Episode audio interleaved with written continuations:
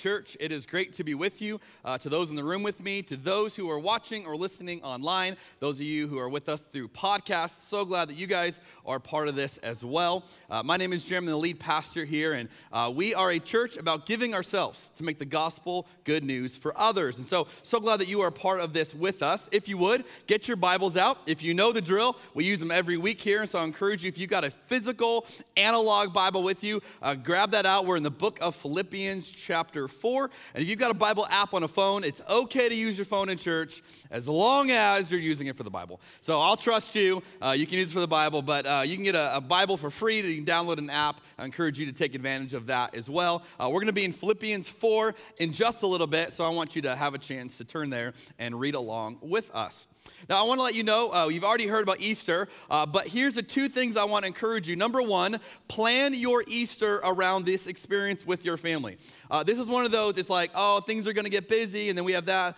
Figure out, hey, this is the service our family's going to be at. And again, I'm going to plead with you, church, uh, let's make room for guests at the peak times, which will be the 10 o'clock, the 11:30. Uh, would you please consider the Thursday night, the Saturday night? That would help us make room for others. We want to encourage you to please join us in doing that. And then, secondly, invite someone with you. Uh, this is one of two times of the year. People are not surprised, they're not weirded out when you say, "Hey, would you like to go to church?" Not just, "Hey, would you like to go to that church that I go to?" How about, "Would you like to go with me? Would you like to meet us there? Would you like to sit with us?" Uh, invite invite them to that experience, that will be huge. I love when I hear people's story, and, and I often tell, you know, or ask people who are new, I said, hey, how did you find out about us? What, you know, what's been going on? And, and so often I either hear, I started coming at Christmas or I started coming at Easter. This can be a transformational moment. And we are celebrating the thing that all of this is built on. This is not built on the Bible. This is not built on tradition. This is not built on the church. This is built on the fact that Jesus really died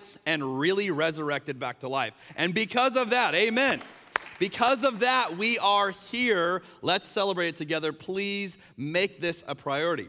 And like you've already heard, uh, we're going to do a special offering. So we'll do a regular offering, allows us to do the ministry we do each and every week here. Uh, but then if you've been with us, you know we do a special offering at Christmas and at Easter. At Christmas time, that goes above and beyond to help the ministry that we do here. And then at Easter, we do a special offering that goes outside. So this is not to us, but we could not think of a better organization right now to partner with. Now, again, you saw that video, you're going, okay, uh, we're addressing foster care issues. Why?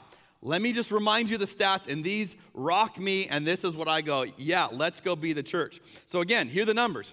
Last year in Oregon, more than 11,645 children spent time in foster care. Let me ask you this what's the right number of kids to spend time in foster care?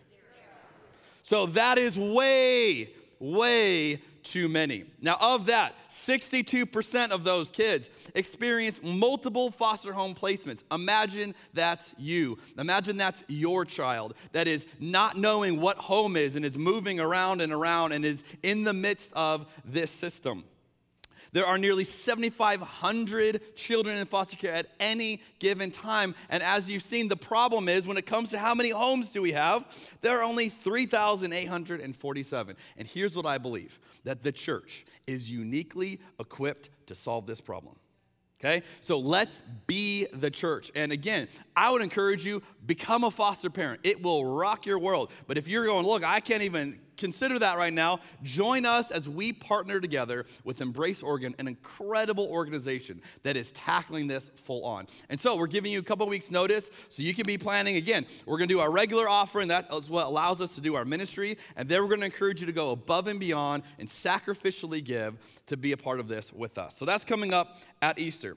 Now, today I'm excited. We are going to look at what is one of the most misquoted verses in all of the Bible. And so we're going to go this with a little bit of trepidation because some of you, I'm going to step on your toes. And I love you, and we're going to be friends throughout all of it. Uh, so just let's just have open hands here as, as you hear this, and we're going to dive into an incredible verse today. And and this is a misquoted verse. And here's what I'll tell you: this summer, I'm going to give you a little preview. We're going to spend a whole series going through misquoted verses of the Bible because there are so many. And here's what I will tell you, and you're going to see this today that when you dive into, okay, here's how we quote it, here's what it probably actually means. What I hope you walk away from is you go, oh, it's way better than I thought. Not, oh man, I had something great and Jeremy ruined it, right? That, that's not the goal. The goal is that we go, wow, I had no idea how good this could be. And that's what I hope you experience today and obviously through that series in the summer. Now, the verse I'm talking about is Philippians 4:13. If you have been a Christian for a long time, you probably know this verse, you have quoted this verse. Even if you're not a Christian, you have probably heard someone quote this in one context or another. Uh, let me share a couple of popular translations of this verse so we can all understand uh, the idea. It says this, I can do all things through him who strengthens me. I can do everything through him who gives me strength or for I can do everything through Christ who gives me strength. You get the idea. The point is, what is not to love about a verse like this? I can do it all. And so we take this, we pluck it right out of the book of Philippians, we put it on bumper stickers, on shirts, on whatever, and we go, Yes, I love this verse. And, and you can understand why. It's easy to see what an inspirational, motivational verse this is. The challenge is that when we quote it, we don't quote it in context. Now, context is what is, is Paul saying before and after this that gives us an understanding of what this verse is. But who needs a little context when you've got a verse that's this amazing? And so let me show you some of the ways that this verse gets used. Uh, Evander Holyfield, the great boxer, would autograph things with Philippians 4:13 right underneath it because that just made sense. Uh, if you're a Tim Tebow fan, uh, the great Tebow, right? He's got on his eye patches Philippians 4:13. That's how he does what he's doing on the field. There's even MMA fighters. Jon Jones, if you notice, has a tattoo Philippians 4:13. Because if you want to beat people up for Jesus, then man, this is your verse, right? Like flip, I can beat you up through Christ who gives me strength. There's even a meme that I found. Don't let anybody tell you that you can't do something when the Bible says you can do all things through Christ. That's right. Don't you dare tell me what I can't do. I can do anything because of Jesus. There's one seminary professor calls it the Superman verse. And you can understand why. Because this verse gives us carte blanche to claim whatever we want and say, Yes, Jesus is behind me and he supports this. And there are plenty of Bible teachers that will go along with this, that will, will tell you this. Because what better, more encouraging message could there be than the way we often quote this? Now, I want to share with you what, the way one very popular pastor and, and author, uh, the way he describes this verse. And again, this sums up the way most of us quote Philippians 4:13. It says most people tend to magnify their limitations. They focus on their shortcomings. But scripture makes it plain all things are possible to those who believe. That's right. It's possible to see your dreams fulfilled. It's possible to overcome that obstacle. It is possible to embrace your destiny. You may not know how it will all take place. You may not have a plan, but all you have to know is that if God said you can, you can. And we go, That's right, Pastor. That's what I can do. I can do all things through Christ who gives me strength. So, you want to dunk a basketball, but you're five feet five?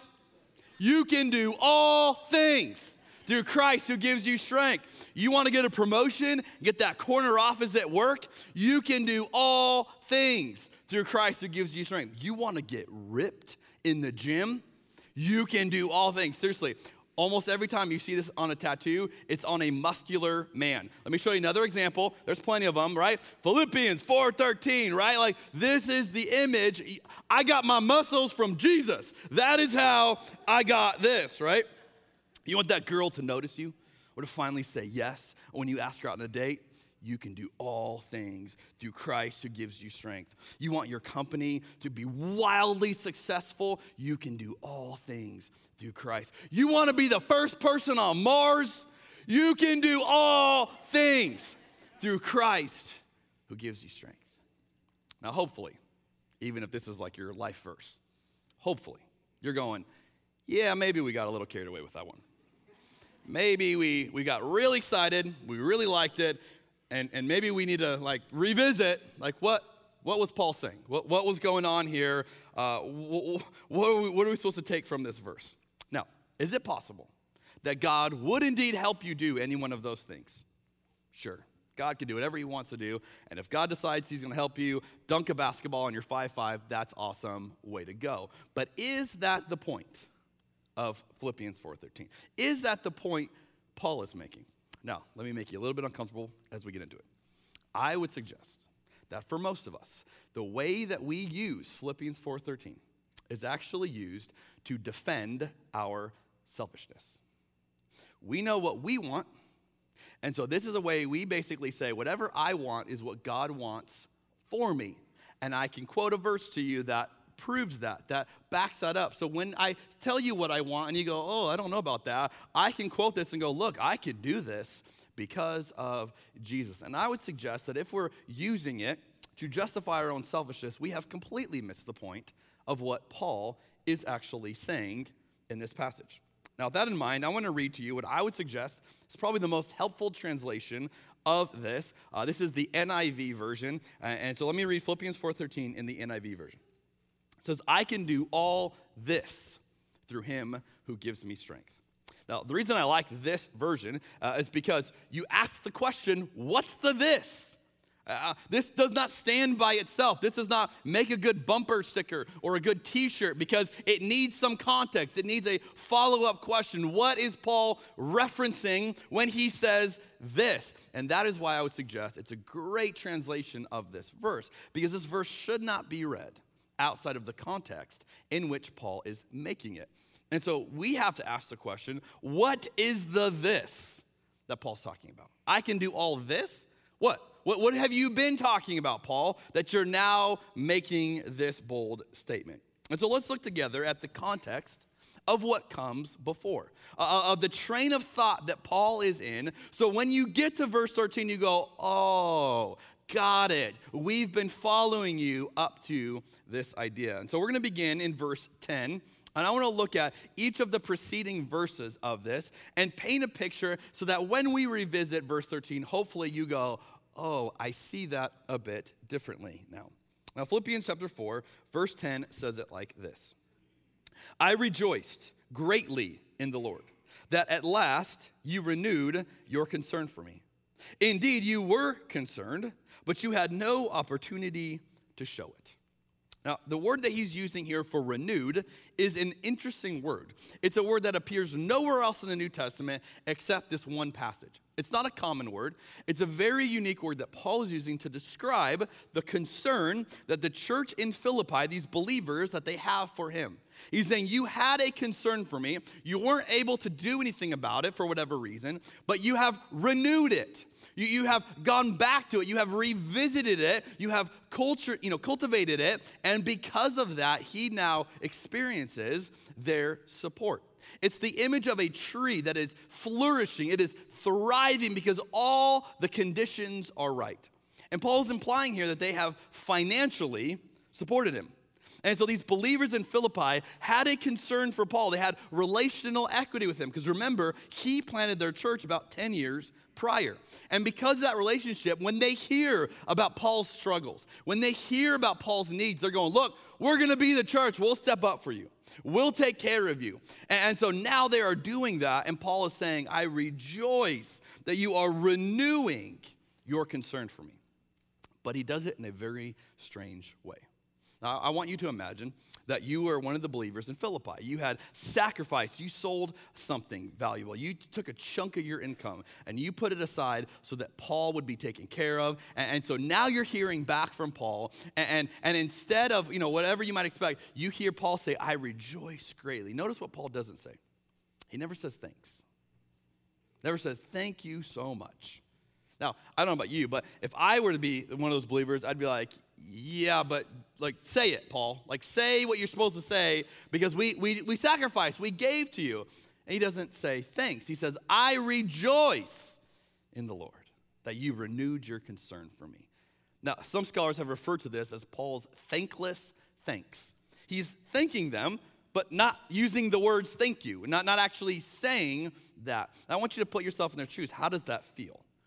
How does it feel if you were the one of the one of the ones that sacrificed greatly, and then you hear talk about how he rejoices greatly? He, doesn't say thank you. He just says, "I rejoice in this." You, might go, "Well, hey, Paul, come on. I mean, like, be grateful. Like, wh- why are you not saying that now? Is this because Paul doesn't know gratitude? I don't think so at all. I think Paul is showing us something much bigger than the way we think about this. See, we often expect if I'm going to give something, uh, whoever is the recipient owes me something, even if that is a thank you and a certain kind of thank you. Have you ever done something for someone? You gave them a gift, you, you, you extended yourself, and there was not a thank you, and, and you felt a little bit bothered by that? Yeah? And what you realize is that, that whatever degree you feel bothered is you doing that gift for you you doing whatever you said, it's actually for you. And again, we go, well, yeah, but that was lopsided. All I asked for was a thank you. But even that thank you is some expectation you have. And in church world, here's what this looks like um, I give my money to the church, therefore, you owe me. Therefore, my opinion matters more than someone who doesn't give. I hear this on a regular basis. Oh, we're givers. So when I tell you what I want, you better listen to me. It's the idea of I am owed something if I give something. And Paul absolutely goes around this. And Paul's like, I'm not playing that game at all. I rejoice greatly. I don't say thanks, I rejoice greatly. And we go, okay, Paul is seeing something that most of us don't understand. Most of us don't intuitively get this. Go to verse 11. Paul says, I'm not saying this because I'm in need, for I have learned to be content, whatever the circumstances. That's a bold declaration. I have learned to be content, whatever the circumstances. Now, this is why Paul doesn't thank them in verse 10, because Paul isn't focused on their gift, he's focused on the relationship. He, he's not looking at the way we often look at it. What was the transaction? What was given? What, you know, what, what passed my account to yours? He's talking about the concern and the relationship. And so he's learned to be content and he's grateful not just because a need was met, he's grateful because of the relationship that exists between them. And so he's talking about the power of Christ that is able to help him be content even in the hard times. And he's thanking God that there are people like these believers in Philippi that will have a concern for him, that will take care of him, that will meet his needs for him. And, and instead of thanking them, he thanks God for them. God, thank you that there are people that will do this. Now, again, because of how we often hear about verse 13, you might think, well, well, Paul has learned to be content because things have finally worked out for him. He's finally, you know, turned his way. Way to go. But Paul's not saying this from the winner's podium. He's saying this from prison. And so Paul's saying, I have learned how to be content. And they're going, Wait, aren't you in jail? Aren't you in prison? What do you mean you've learned how to be content? That doesn't make any sense unless Paul knows something that we tend not to know. Now, if you've got your journal and you're uh, with me in week five, I'll encourage you to, to take some notes here. And here's the first thing I'd encourage you to write down You have everything you need to be content. I'm gonna say it again because I know it went past some of you. You have everything you need to be content.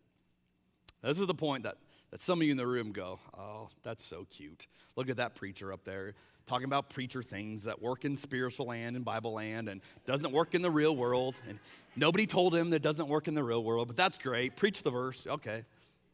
Right? We, we, we start to just you feel it, you like pull them back, like, okay, you don't know my story.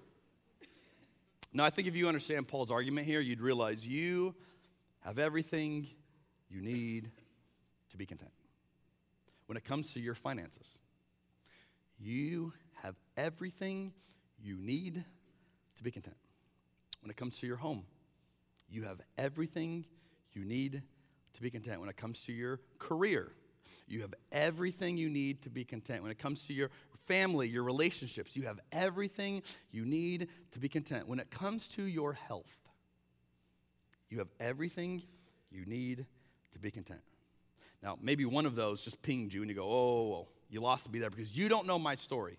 Jeremy, you don't know what I'm dealing with. You don't know this situation. That's why I cannot be content.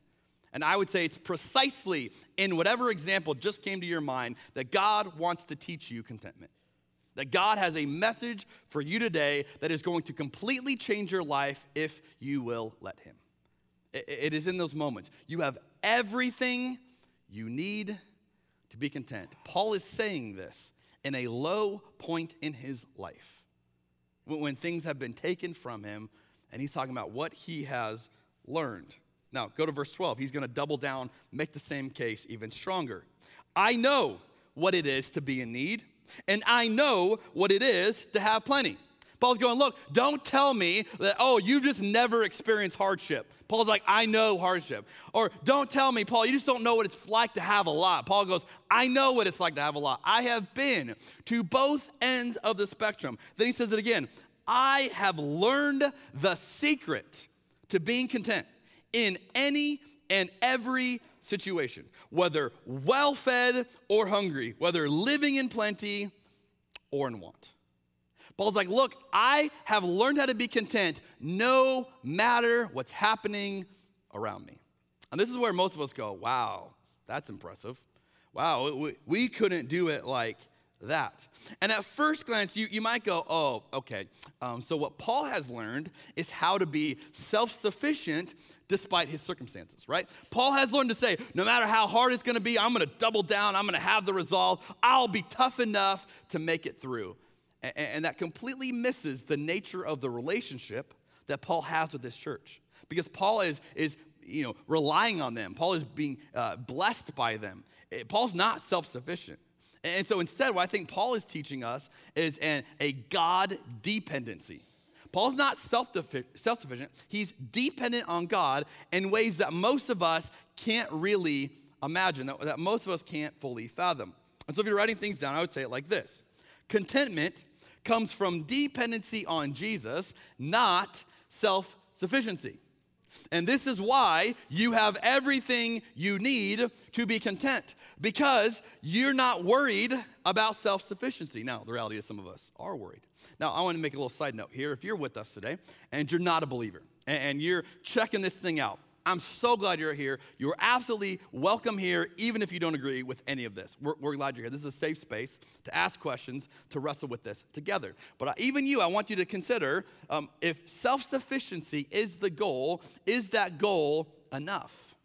And how self sufficient? And how can you prove how self sufficient? And, and do you have to be self sufficient forever till the day you die? And what happens if this or that? As you begin to realize, like, yeah, that's a little bit stressful if I'm just trying to be self sufficient. But what if? What if, as crazy as it sounds, we went, what if I was like more dependent on God than I thought I could be? Or what if I like challenge myself to, to depend on Him even more? Because here's the reality, and, and make no mistake of this. Some of you, will never be self sufficient in your entire life. Truthfully, you never will be. And so, if that is the goal, if that is the, the secret for you to experience contentment, you will never find it. But if you say, well, maybe that's not the goal, maybe I could learn to depend on Jesus in new ways, then what you realize is you have everything you need to be content, and contentment is available to each and every one of us today. Now, this is not complacency. Hey, just stop caring about what you have, how little, how much, just go with whatever. It is a radical shift in thinking, going, instead of what the world tells me that I need a little bit more and a little bit more and a little bit, I, am to shift this and I'm to learn how to be God dependent. I'm to learn how to put myself in a situation where I need God to show up. That's the secret Paul is talking about. Now, instead of that, we think of this in another way, right? It goes something like this Once I get that job, then I'll be content. Once I get that job. Once I get that promotion at work, then I'll be content. Once I get that new relationship that I'm hoping for, then I'll be content. Once I get that recognition at work, then I'll be content. Once I get that success that has, is, is so deserving of, of me, once I get that, then I'll be content. You see, once I get is a lie that will keep you running on the treadmill forever. And you will never experience contentment, and you will always be tired. Once I get, once I get, once I get. This is the message the world sells you each and every day, and it is so easy. I'm with you. It is so easy to believe it and go, yeah, I just need that thing to happen. And when it does, things will work out for me. And to that lie, Paul is saying, you need to learn the secret of being content. And Paul is modeling this for us. It comes from dependency on Jesus, not self sufficiency, which means you can be rich and be content, and you can be poor and be content. And once you understand contentment, you stop focusing so much on your circumstance and you begin to see something deeper in the midst of it. Paul writes this to 1 Timothy in, in, chapter 6. But godliness with contentment is great gain. For we brought nothing into the world, and we can take nothing out of it. But if we have food and clothing, we will be content with that. And most of us go, yeah, right. That's hilarious. If you think I'm going to be content with that, Paul's going, well, I, I've learned the secret of being content. And we live in a culture that has more than most people have had throughout history, and contentment seems to elude us. Why? Because in the midst of all of this, we have bought the lie that once I get, then I'll have contentment. And to all of that, Paul is saying, I have learned the secret of being content. And so, if you want to know what Paul knows, give up the pursuit of self sufficiency. Give up this, this chasing that we have to go. I'm gonna be, I'm gonna be, uh, uh you know, self sufficient. I'm gonna take care of my needs. I don't need anybody else. Let it go. And instead, go, all right, Jesus, I, I want to learn to, to, to see what you're inviting me to experience, to see something different than I've seen it before. Now, with that in mind, let me read to you a quote from the author Jonathan Merritt. This is about Philippians 4:13, and I would suggest this is much more accurate to what Paul is actually saying. It says Paul isn't telling Christians that they should dream bigger dreams. He's reminding them that they can endure the crushing feeling of defeat if those dreams aren't realized. He's not encouraging Christians to go out and conquer the world. He's reminding them that they can press on when the world conquers them. You want to know the secret of contentment? That's the secret of contentment. Going, it does not matter my situation. It does not matter my circumstances. I'm not going to run on the treadmill of everyone else looking for the next best thing because I know that that is a lie that will keep me from contentment. So with that in mind, let's revisit the verse. Philippians 4:13. I can do all this all that I just told you about, all that secret of contentment through him who gives me strength. Notice the next line. Yet it was good of you to share in my troubles. It's the other part nobody quotes, right? Because uh, we don't want troubles. We, we don't, Paul, Paul, you can't be talking about troubles. You gotta be talking about Superman stuff. But you realize Paul just got done talking about learning how to be content in a situation that most of us would not be content with. And then he is talking about, it was so good of you, I rejoice, because you shared in my troubles. Well, you had concern for me. When I had a need, you made it your need. Man, that is amazing of you to do that. That's what the church looks like. Not us pursuing our own gains, us looking to the needs of those around us, going, how can we share in the troubles of the next person? Now, oftentimes when we talk about dependency on God. A lot of us can, can mentally go, all right, I'll depend on God, and, and it'll be me and God, and I don't need anybody else. And so whatever God gives me, I'm good with. And then the moment someone tries to help you, you go, no, no, no, it's just me and God. I'm just depending on me and God. And what you realize is you, you haven't fully embraced this yet. It also means you open yourself to sharing in the troubles with those around you so that you share in their troubles and you allow them to share in yours.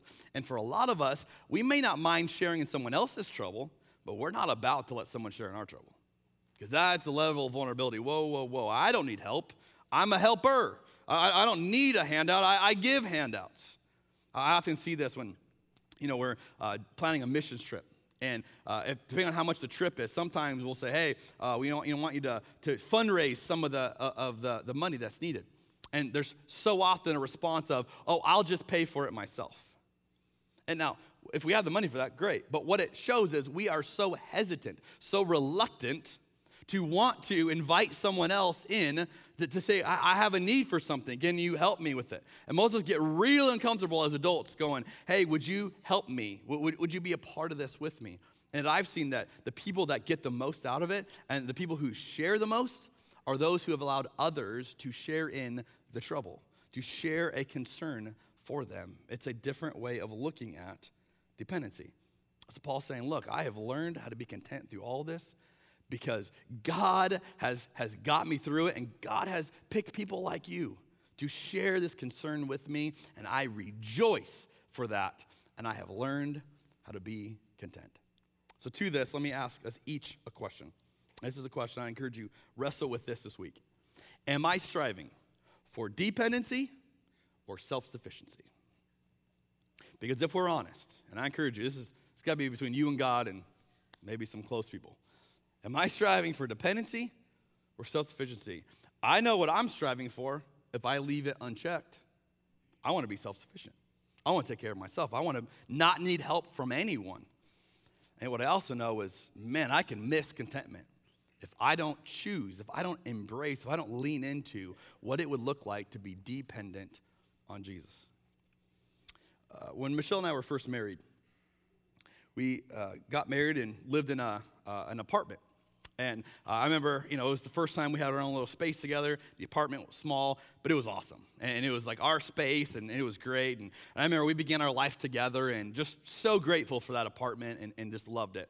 But uh, we were beginning our careers and we were starting to kind of look ahead to the future. And uh, Michelle had just finished up uh, getting you know, qualified for real estate. And so we're like, look, we got an in now. Let's go buy our first house. Now I remember we bought our first house, and I remember moving in there thinking, this is amazing. This is our house. We, we have a house, and, and it was so great, and I loved that little house, but, but it wasn't huge. It was a little house, but it was our house, and we loved that house. And a little bit in the ways of that house, we, we started talking about having a family and having kids. And we realized, well, if we have kids and, and have as many as we, we started to talk about, we realize it's, it's not going to be enough, you know, for this little house. And so we'd have to figure out a different house. And because Michelle was a realtor, we had an in. We are going to be really smart and we're going to rent out our first house and we'd buy a bigger house. And I remember thinking, this, is, this all makes sense, and we know what we're doing. This is going to be great. And, and so we bought a, a second house, and, and we started renting out our first house. And, and the second house was, it, man, it was everything I wanted in a house and more. It was a dream house. It was so great. And I remember just feeling so much gratitude, so much contentment, because this was all working out. This was great. Now, oftentimes when I tell stories from the stage, um, number one, I'm telling you one version of each story, as you probably can assume. It's my version. Uh, but number two, uh, I'm telling you stories that have been resolved. That, that, that you know, usually I'm, I'm leaving out a bunch of the junk of the story and getting to the point. And that might lead you to believe uh, that sometimes, you know, well, God just, if, if you're a pastor, God takes care of you differently. Here's what I would tell you I don't have any VIP access to God. Uh, being a pastor grants you nothing uh, with the big guy, right? So if you think like my prayers get answered more, or man, if it, it, things just make sense if you're a pastor, meet some of our staff because it'll quickly uh, help you work through that. So it doesn't work like that. And so I want to share something with you that uh, I suspect a lot of you can relate with, and uh, I don't want to share it because uh, it's not a fun part of my story or my life, but it, it, it applies to this passage. So we're, we're in the midst of this season, and I remember thinking, this is so great. We're going to be good stewards of what we have. We figured this out. Man, we're just making this work. And then, if you followed the economy the last, I don't know, 15 years, uh, you know that something major happened. And to this young couple in their 20s who were trying to be so ambitious and so smart and take the world by the horns, uh, we quickly realized we were upside down in both of these houses with no sign of how to get out. And I remember the shift in this. I, I remember the anxiety almost overwhelming, going, What on earth am I going to do? How do I get out of this? I remember looking at these numbers, going, These numbers are, are not ever going to work out. They, they make no sense. And just praying to God, going, God, help me through this. How, how do I navigate this? And so here's what happened we ended up foreclosing the very first home we ever bought. That's great for the ego. As a guy to go, yeah, doing it right, just lost. The bank took back our first house because we couldn't make the payment. And then the house that we were living in, the, the, the dream house, we had to short sell that house because we were also upside down on that one. And so I remember moving into a rental in one of the hardest seasons of my life and feeling absolutely defeated. As a guy, as a husband, as a father, we had kids by this point, realizing I, I got a shot at this whole life thing and I blew it. I failed it. I, I've already messed this thing up and I'm only in my 20s. And I remember thinking, man, other people seem to make this look so much easier than this has been for me.